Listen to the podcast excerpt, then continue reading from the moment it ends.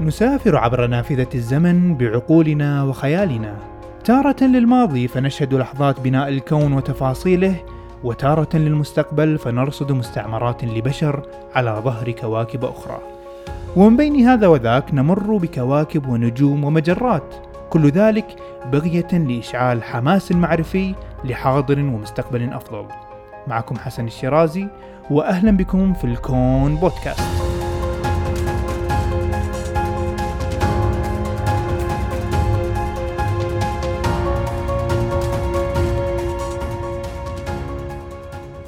السلام عليكم. هل نحن وحيدون في هذا الكون؟ سؤال لامس ووصل إلى مخيلة وعقول الكثير من البشر. قد نصل في حياتنا إلى معرفة الجواب أو ربما نمضي من هذا العالم ونحن غير متأكدين من وجود خلق غيرنا في هذا الكون الفسيح. ومن خلال هذا السؤال سأنطلق في سلسلة ثلاث أو ربما أربع حلقات نناقش بعمق كل الأبعاد العلمية والمنطقية المتعلقة في هذا السؤال. في حلقة اليوم سنناقش تطور المحاولات البشرية الجادة للكشف عن مخلوقات غيرنا والتواصل معهم خارج الأرض ونستكشف آراء السابقين وصولا إلى مشروع سيتي وكيفية تطوره ونتائجه. وفي الحلقتين المقبلتين نناقش أفضل طريقة علمية منهجية للتفكر في احتمالات وجود حياة خارج الأرض من خلال البحث في عناصر معادلة دريك التي سنتعرف عليها في حينها. وقبل الخوض في حلقة اليوم أذكركم بأن هذه الحلقة من البودكاست تأتيكم برعاية من مؤسسة الكويت للتقدم العلمي. مؤسسة الكويت لديها العديد من الكتب والبرامج العلمية الشيقة والمناسبة لجميع الأعمار وجميع التخصصات. تابعوهم واختاروا ما يناسبكم. أما الآن فهيا بنا نبحث عن جيران ونظائر لنا في هذا الخلق خارج الكرة الأرضية.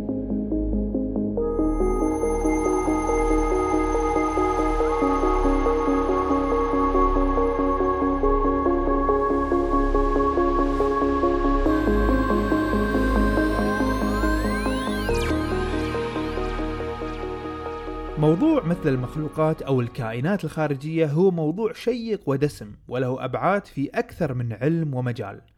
وحتى نتائج واستنتاجات مثل هذا الموضوع تنعكس على أكثر من جهة واعتقاد. فبالتأكيد مثل هذا الاكتشاف إن حصل سيغير نظرة الإنسان عن نفسه ووجوده في هذا الكون وسيكون هناك تفسيرات أعمق للأسئلة الصعبة في الدين والفلسفة. ناهيك عن الأمور السياسية التي ستنشأ وردود الأفعال الاجتماعية والنظريات والقراءات التي ستظهر على السطح. ولأن هذا الموضوع له هذا البعد والتأثير فجذور الأسئلة التي تدور حول البحث عن مخلوقات غيرنا قديمة وأزلية منذ قدم الإنسان في الأرض. فنجد في كثير من الحضارات وجود ذكر وتفصيل لمخلوقات تعيش بيننا في الأرض بل وتتحكم في مصير الكثير من الأمور في الأرض وتوجه الكوارث الطبيعية وتتدخل في الكثير من الغيبيات وفي غالبها مخلوقات غير محسوسة مثل الأرواح والأشباح عند كل حضارة. وتفصيل وذكر معين لمثل هذه المخلوقات. مع تقدم التاريخ أكثر وأكثر وتقدم الحضارة البشرية بشكل عام في الرياضيات والعلوم الطبيعية بدأنا نشهد تخيل وتوقع وجود مخلوقات محسوسة في هذا الكون. يمكن أن تكون مرمية في أي جرم من الأجرام الموجودة حولنا. وهذا ما نقل عن الذين عاشوا في العصر الرابع إلى السادس قبل الميلاد في الحضارة اليونانية القديمة في وقت الرياضي في ثغورث. فهناك أدلة تثبت بأن بعض المفكرين في تلك الحقبة كانوا يتوقعون وجود مخلوقات بشرية أو مخلوقات مشابهة لتركيبتنا وهيئتنا موجودة على سطح القمر. بعد ذلك جاء الفيلسوف اليوناني ديمقراطوس قبل سقراط بالقول بوجود عوالم لا متناهية في هذا الكون بسبب اعتقاده أن الكون لا نهائي وهي فكرة متقدمة جدا على عصره في ذلك الوقت. وحتى في أشعارهم يمكن ملاحظة مثل هذا الاعتقاد بأننا لسنا وحيدين وبأن الحياة في كوكب الأرض ليست فريدة مثل ما قال الشاعر لوكريتوس في ذلك العصر. والأمر ليس مقتصر على اليونانيين فقط بل ينسحب كالعادة على الحضارات الكبيرة الأخرى. وللأسف لم أجد مصدر يوضح اعتقاد العرب في هذا الموضوع خصوصا قبل الإسلام في الجزيرة. وإن كان لدى أحد من المستمعين أي مصدر عن هذا الموضوع بالتحديد عند العرب يمكنه إرساله لي لأشاركه في الحلقات القادمة مع المستمعين. على أي حال في تلك الفترة كان الغالب العام على الفكر في الحضارات هو عدم استبعاد وجود حياة ذكية في عوالم أخرى ولكن بدون دليل فقط كمعتقد موجود وليست حقيقة مثبتة. بعد ذلك مع ظهور الفكر النقدي وبروزه أكثر نبدأ نقرأ آراء مغايرة من كبار الفلاسفة حول هذا الموضوع. فيقول أفلاطون على الرغم من عدم وجود ما يمنع أماكن أخرى في هذا الكون من وجود الحياة فيها إلا أنه كان يعتقد بأن الأرض فريدة من نوعها وكذلك الحياة فيها فريدة. وينضم إليه ويشاركه في هذا الرأي تلميذه أرسطو بسبب تأثره في بداية تبلور نظام مركزية الأرض. بل ويزيد التلميذ على أستاذه بأنه يعتقد بأن كل ما هو خارج الأرض من أقمار وكواكب ونجوم تدور حول الأرض بأنها مصنوعة من مواد مختلفة تماما عما هي موجودة في الأرض. وكذلك القوانين الفيزيائية التي تحكم تلك العوالم مختلفة عما لدينا في الأرض. نترك الآن أفلاطون وتلميذه أرسطو وننتقل بالزمن إلى القرن الثاني. ولا زلنا عند اليونانيين عند الفلكي بطليموس. والذي كان متبني لفكر أرسطو في هذه النقطة وقام بتأليف وصياغة الرياضيات الخاصة بنظام مركزية الأرض وثبتها في وسط المجموعة الشمسية. ونثر حولها بعض الكواكب والنجوم في كتابه المشهور جدا المجسطي. هذا النظام ميز الإنسان أكثر وأكثر وجعله محط أنظار الكون وكل شيء يدور حوله وبالتالي انعكس ذلك على فكره وكذلك فكرتنا التي نناقشها في هذه الحلقات وهي وجود مخلوقات أخرى في هذا الكون والتي بدأت تتناقص شيئا فشيئا بسبب اعتداد الإنسان بمركزيته في هذا الكون وبأن كل شيء يطوف حول الأرض وبالتالي من حوله. وظل هذا الحال إلى زمن نيكولاس كوبرنيكوس حيث قلب الدنيا على عقب بعد صياغته الرياضية الثورية لنظام مركزية الشمس والتي بددت أوهام الإنسان بمركزيته ووضعه الاستثنائي من حيث موقع الأرض ودورانها هي حول الشمس للعكس. وبالمناسبة شرحت التطور الزمني لفكرة مركزية الشمس في حلقة سابقة. أعتقد الحلقة الثالثة في البودكاست. يمكنكم الرجوع إليها لاستماع لتفاصيل هذا التطور لمن يحب. هذه الفكرة كانت بداية ظهور قوية للاعتقاد بوجود مخلوقات أخرى غيرنا في هذا الكون. فلو كانت الأرض في مدار عادي تدور حول الشمس وهناك كواكب أخرى مثل المريخ والزهرة وعطارد وباقي كواكب المجموعة الشمسية فما المانع من وجود حياة هناك خصوصا في تلك الفترة التي كان الناس يجهلون خصائص الكواكب وقابليتها لنشوء الحياة. وبعد ذلك بأربع سنوات خرج الراهب جوردانو برونو ليصدم الكنيسة بإعلانه بأن هذا الكون لا نهائي وأن هذه الأرض موضعها غير مميز وبأن هذا الكون متجانس بنفس القوانين الفيزيائية والمواد مما يسمح بنشوء الحياة في أي مكان آخر غير الأرض. وكانت تكلفة هذه الآراء غالية جدا حيث كلفته حياته بعدما صلبته وأحرقته الكنيسة في إيطاليا بسبب ما اعتبرته هرطقة وتعدي على ثوابت الدين المسيحي كما كان يعتقد حينها. وكان ذلك تحديدا في العام 1600 وفي خضم هذه التطورات الفكرية الثورية التي تطرأ على الفكر البشري كان هناك رجل يصنع التلسكوب ويستعد لرفعه على وجه القمر. إنه غاليليو والذي نظل نتحدث عنه في أكثر من حلقة. الذي ما إن فعل ذلك حتى رصد التضاريس على سطح القمر من حفر وجبال وغيرها وبذلك غير لنا وجه السماء إلى الأبد. فما عادت النقاط المنتثرة في السماء تخضع للخرافات القادمة من الحضارات السابقة. بل تيقنا بأنها نجوم يدور حول كل منها عوالم وكواكب. وهذا ما فتح احتمالية وجود مخلوقات خارجية أكثر وأكثر وأعطى وزن علمي يمكن مناقشته بين الناس أكثر من ذي قبل. وهذه إحدى أوجه قوة التلسكوب واختراع التلسكوب. وقبل أن أكمل التسلسل التاريخي للفكرة أود أن ألقي بنظرة سريعة على موضوع القمر. فالقمر من الأجرام المهمة جدا ويلعب دور محوري في تطور فكرة المخلوقات الخارجية في أذهان البشر. فلنتفكر فيه للحظة. فالقمر من أوضح الأجرام في السماء بعد الشمس. ينير الليالي ويتغير من حال إلى حال وبه أدرك البشر شكل الأرض وكرويتها التي يعيشون عليها. بالفطرة وبدون الحسابات فقط بالمحاكاة. ومع اختراع التلسكوب ورؤية البشر للتضاريس فيه كل ذلك جعل هناك الكثير من المرونة في طريقة تفكير الناس والقابلية بفكرة وجود مخلوق مخلوقات أخرى على سطحه. فهل تعتقد أن البشر كانوا يستطيعون تخيل وجود عوالم يسكنها غيرهم لولا تأثرهم بالقمر بداية؟ وهذا يوضح لك نوعا ما دور وتأثير القمر على تفكير البشر. ناهيك عن أهميته لاحقا في تحريك أحلام البشر للوصول إليه ورفع همتهم لاقتحام آفاق المجموعة الشمسية فكل شيء يبتدئ من عند القمر.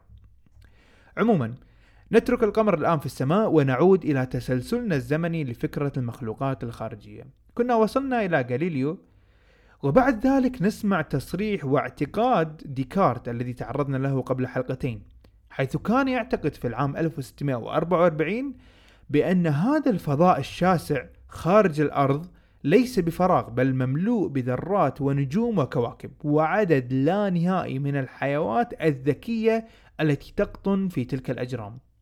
وفي الستينات من نفس القرن بدأنا نشهد ظهور أعمال وتحقيقات علمية مبنية على أعمال كوبرينيكوس وأهمها Conservation of the Plurality of the World وكتاب العالم كريستيان هويجنز الذي كان يسمى كوسموثيروس هذه أعمال أثرت في الناس كثيرا في تلك الحقبة واستطاعت بث الخيال في تفكيرهم بوجود مخلوقات خارجية. تمضي الأيام وحقيقة وجود مخلوقات خارجية تتقلب في أذهان الناس من رفض إلى تقبل الفكرة ورفض وهكذا حسب المعطيات المتاحة. ولكن في القرن التاسع عشر حصل شيء مهم أخذ المسألة إلى أبعاد أخرى لم نكن نتخيلها.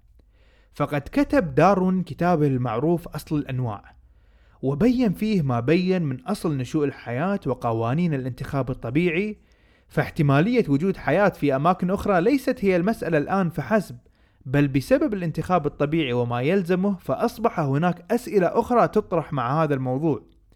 فإذا كان هناك حياة أصبح لدينا أسئلة من قبيل ما هو شكلها وكيف تطورت بل من ماذا نشأت. وهل يمكن أن تكون ذكية؟ وما هي حدودها الطبيعية؟ وهكذا. فنرى بأن القرن التاسع عشر مهم جدا في تطور فهم الإنسان لهذا الموضوع وبسبب تطور الأدوات العلمية كذلك في تلك الفترة مثل التحليل الطيفي الذي فصلنا فيه بالحلقة السابقة. تمكن العلماء من تحليل أشعة الأجرام السماوية وإثبات أنها نفسها المكونة للنجوم وللأرض.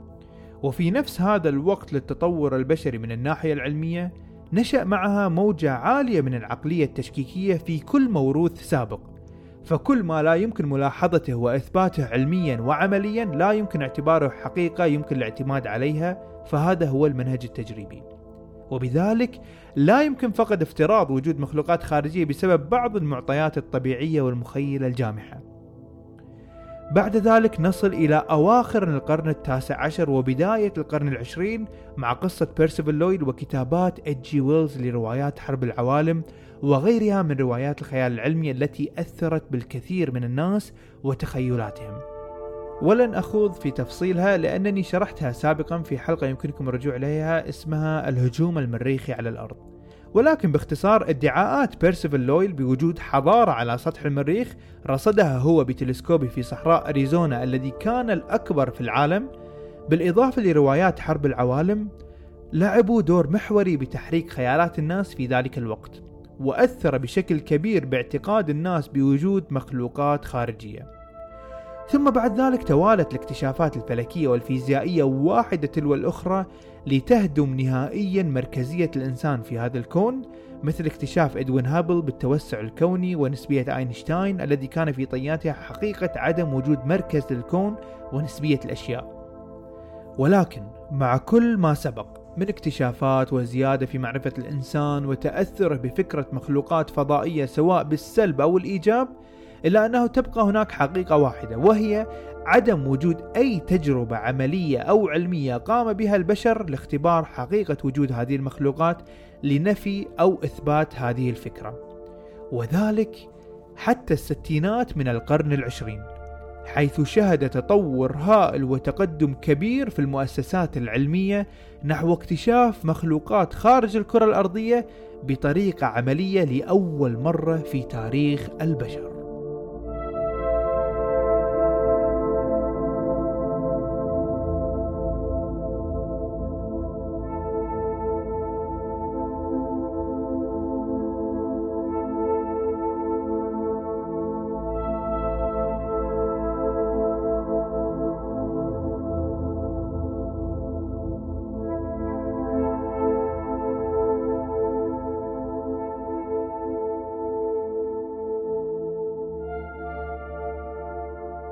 المحاولات للكشف والتواصل مع المخلوقات الخارجية تأخذ شكلين من الأشكال. فإما عن طريق إرسال إشارات لكي يلتقطها من يلتقطها خارجا أو نقوم نحن بعملية البحث والرصد للإشارات القادمة من الخارج.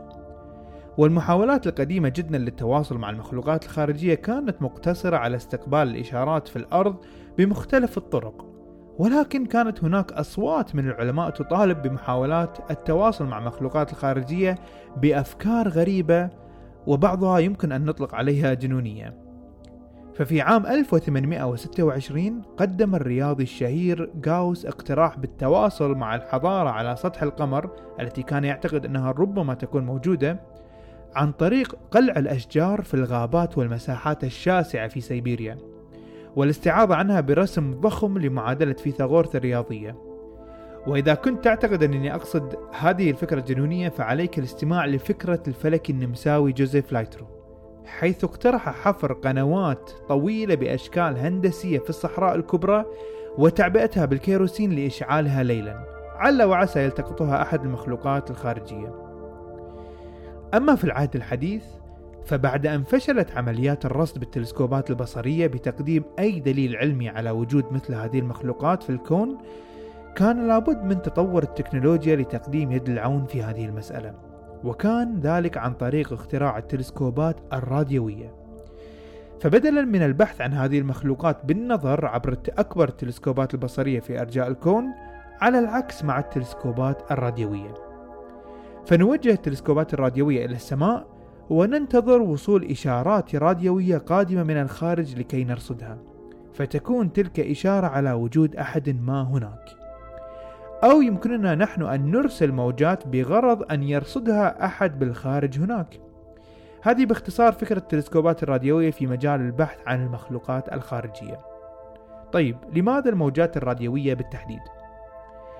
بعد الحرب العالمية الثانية وسائل التواصل بموجات الراديو تطورت بشكل مذهل فقد أصبح بالإمكان إرسال موجات قوية عابرة للدول وعلى مدار الأرض حتى أن الجيش الأمريكي قام بإرسال إشارات راديوية إلى القمر عام 1946 وبعد ذلك ب 12 عام تمكن العلماء في جامعة MIT من إرسال موجات إلى كوكب الزهرة واستقبال الارتداد من تلك الموجات.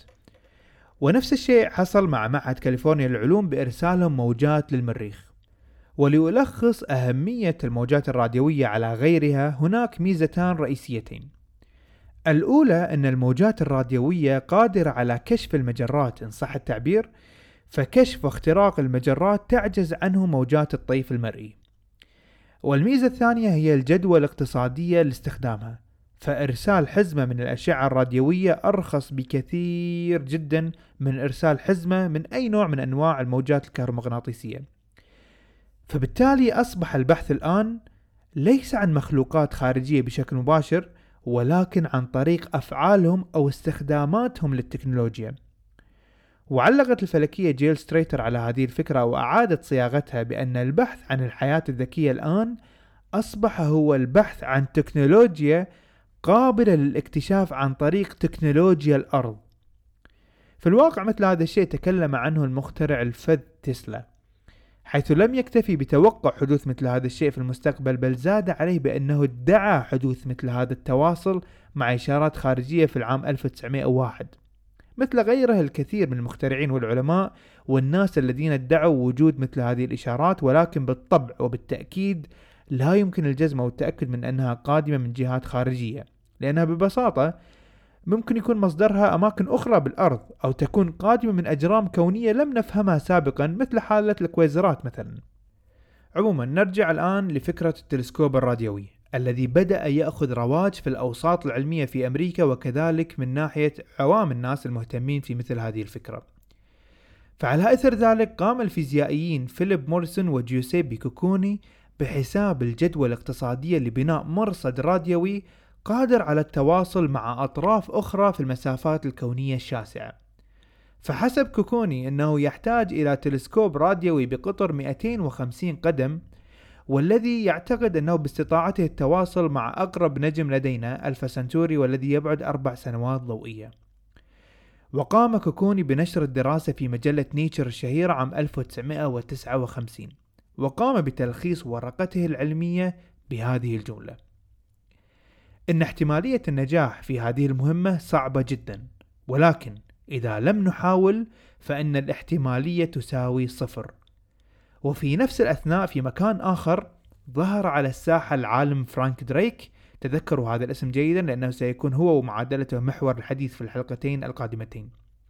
فقد قام دريك بتأسيس مشروع يسمى أوزما. عام 1960 بتقصي إشارات راديوية قادمة من الخارج عن طريق مرصد راديوي تابع لمنشأة عسكرية ولكن دون جدوى فلا توجد آثار مسموعة هناك في الفضاء حتى الآن إذا تلاحظون معي أن البحث الآن في هذا الموضوع بدأ ينتقل تدريجيا من كونه شيء مسلي وجانبي جدا في العلم إلى شيء نوعا ما أكثر جدية ويتم الالتفات إليه من قبل العلماء, العلماء. كل ذلك لأن هناك فكرة قابلة للتطبيق العملي وهي تقصي الإشارات الراديوية. ودليل أخذ مسار الجدية في هذا الموضوع إقامة مؤتمر مشترك بين علماء من أمريكا وعلماء روس عام 1971 وكان مكان المؤتمر في مرصد بيوراكان الواقع في أرمينيا حاليا. وكان الهدف من المؤتمر مناقشة فكرة اختصروها بحروف الكلمة سيتي. CETI وهي اختصار ل Communication with Extraterrestrial Intelligence التواصل مع الذكاء الخارجي. وكانت نتيجة المؤتمر توجيهات بكيفية البحث والمجالات التي يحتاجونها والأدوات اللازمة. وبعدها علق العالم الفلكي الملهم والشهير كارل سيجن على هذا المؤتمر بأن مؤتمر بيوركان أثبت بأن البحث عن المخلوقات الخارجية للتواصل معهم هو موضوع علمي محترم. وتأكيدا لكلام سيجن في نفس السنة عام 1971 تم إنشاء مشروع يسمى بمشروع Cyclops هذا المشروع مهم جدا لأنه سيكون نواة لمشروع SETI المعروف اليوم كما سنسمع بعد قليل.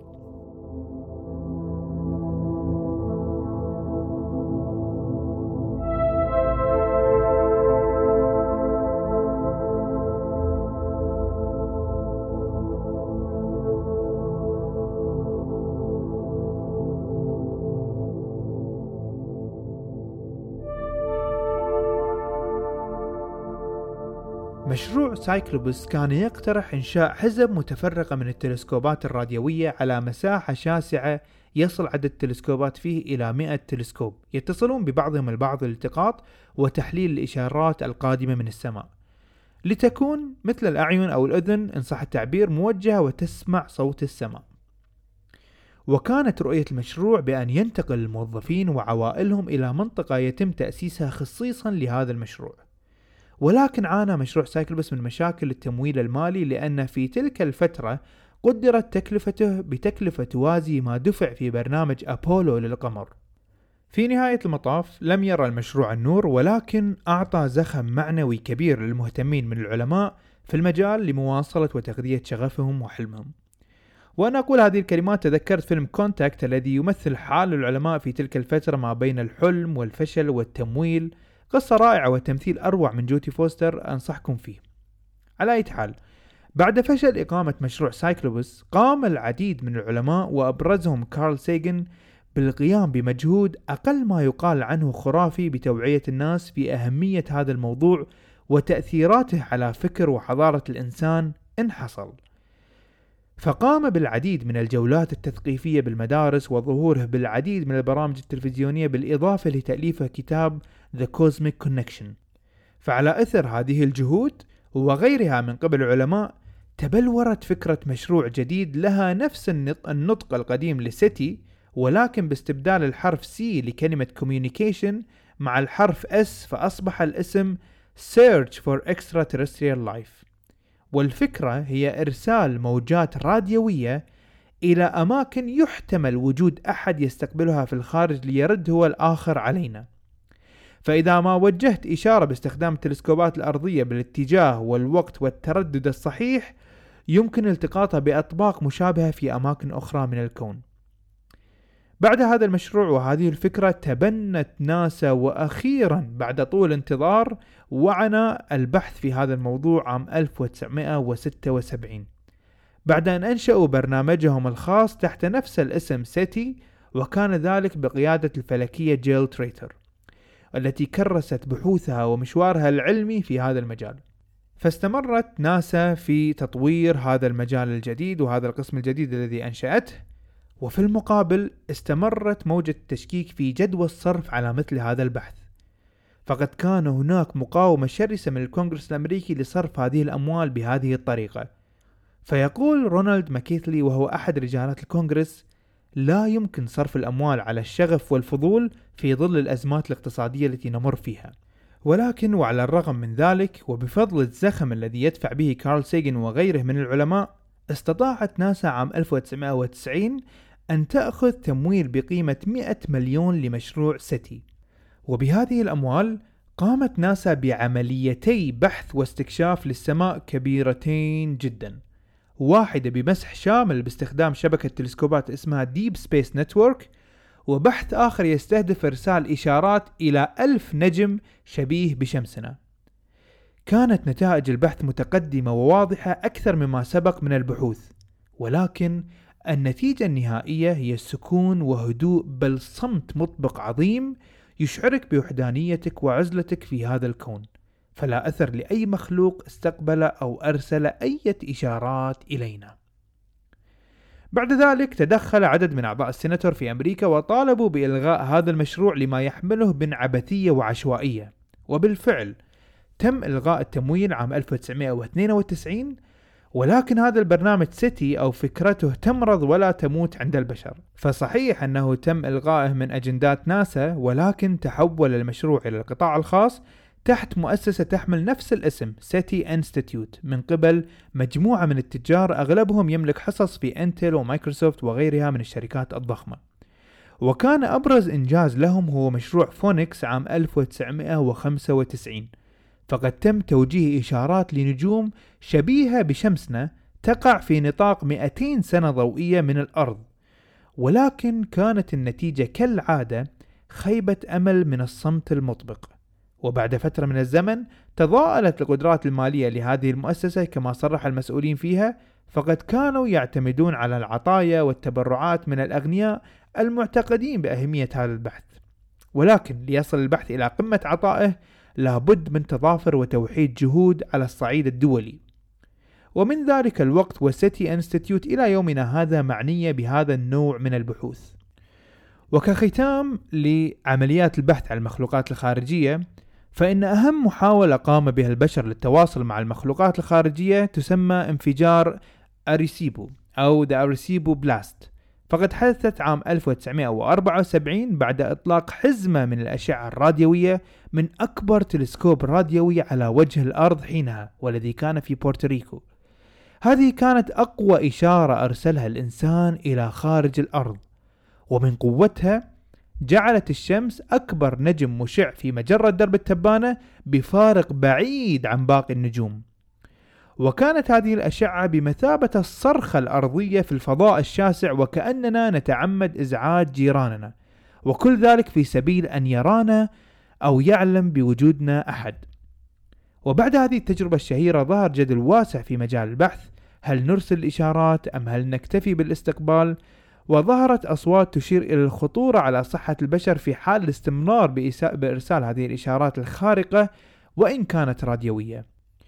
وفي نهاية المطاف قرر فرانك دريك عدم إرسال مثل هذه الإشارات مبررا ذلك في أننا لا نعلم في أي اتجاه نرسل. هذه تقريبا ملخص لأهم المحاولات التي قمنا بها كبشر في إطار البحث والتواصل مع مخلوقات خارج الأرض. وفي الحلقة القادمة سنترك الجانب العملي وندخل في الجانب الفكري ونتبحر في معادلة دريك وأبعادها كأكثر محاولة منطقية ممنهجة للبحث عن المخلوقات الخارجية.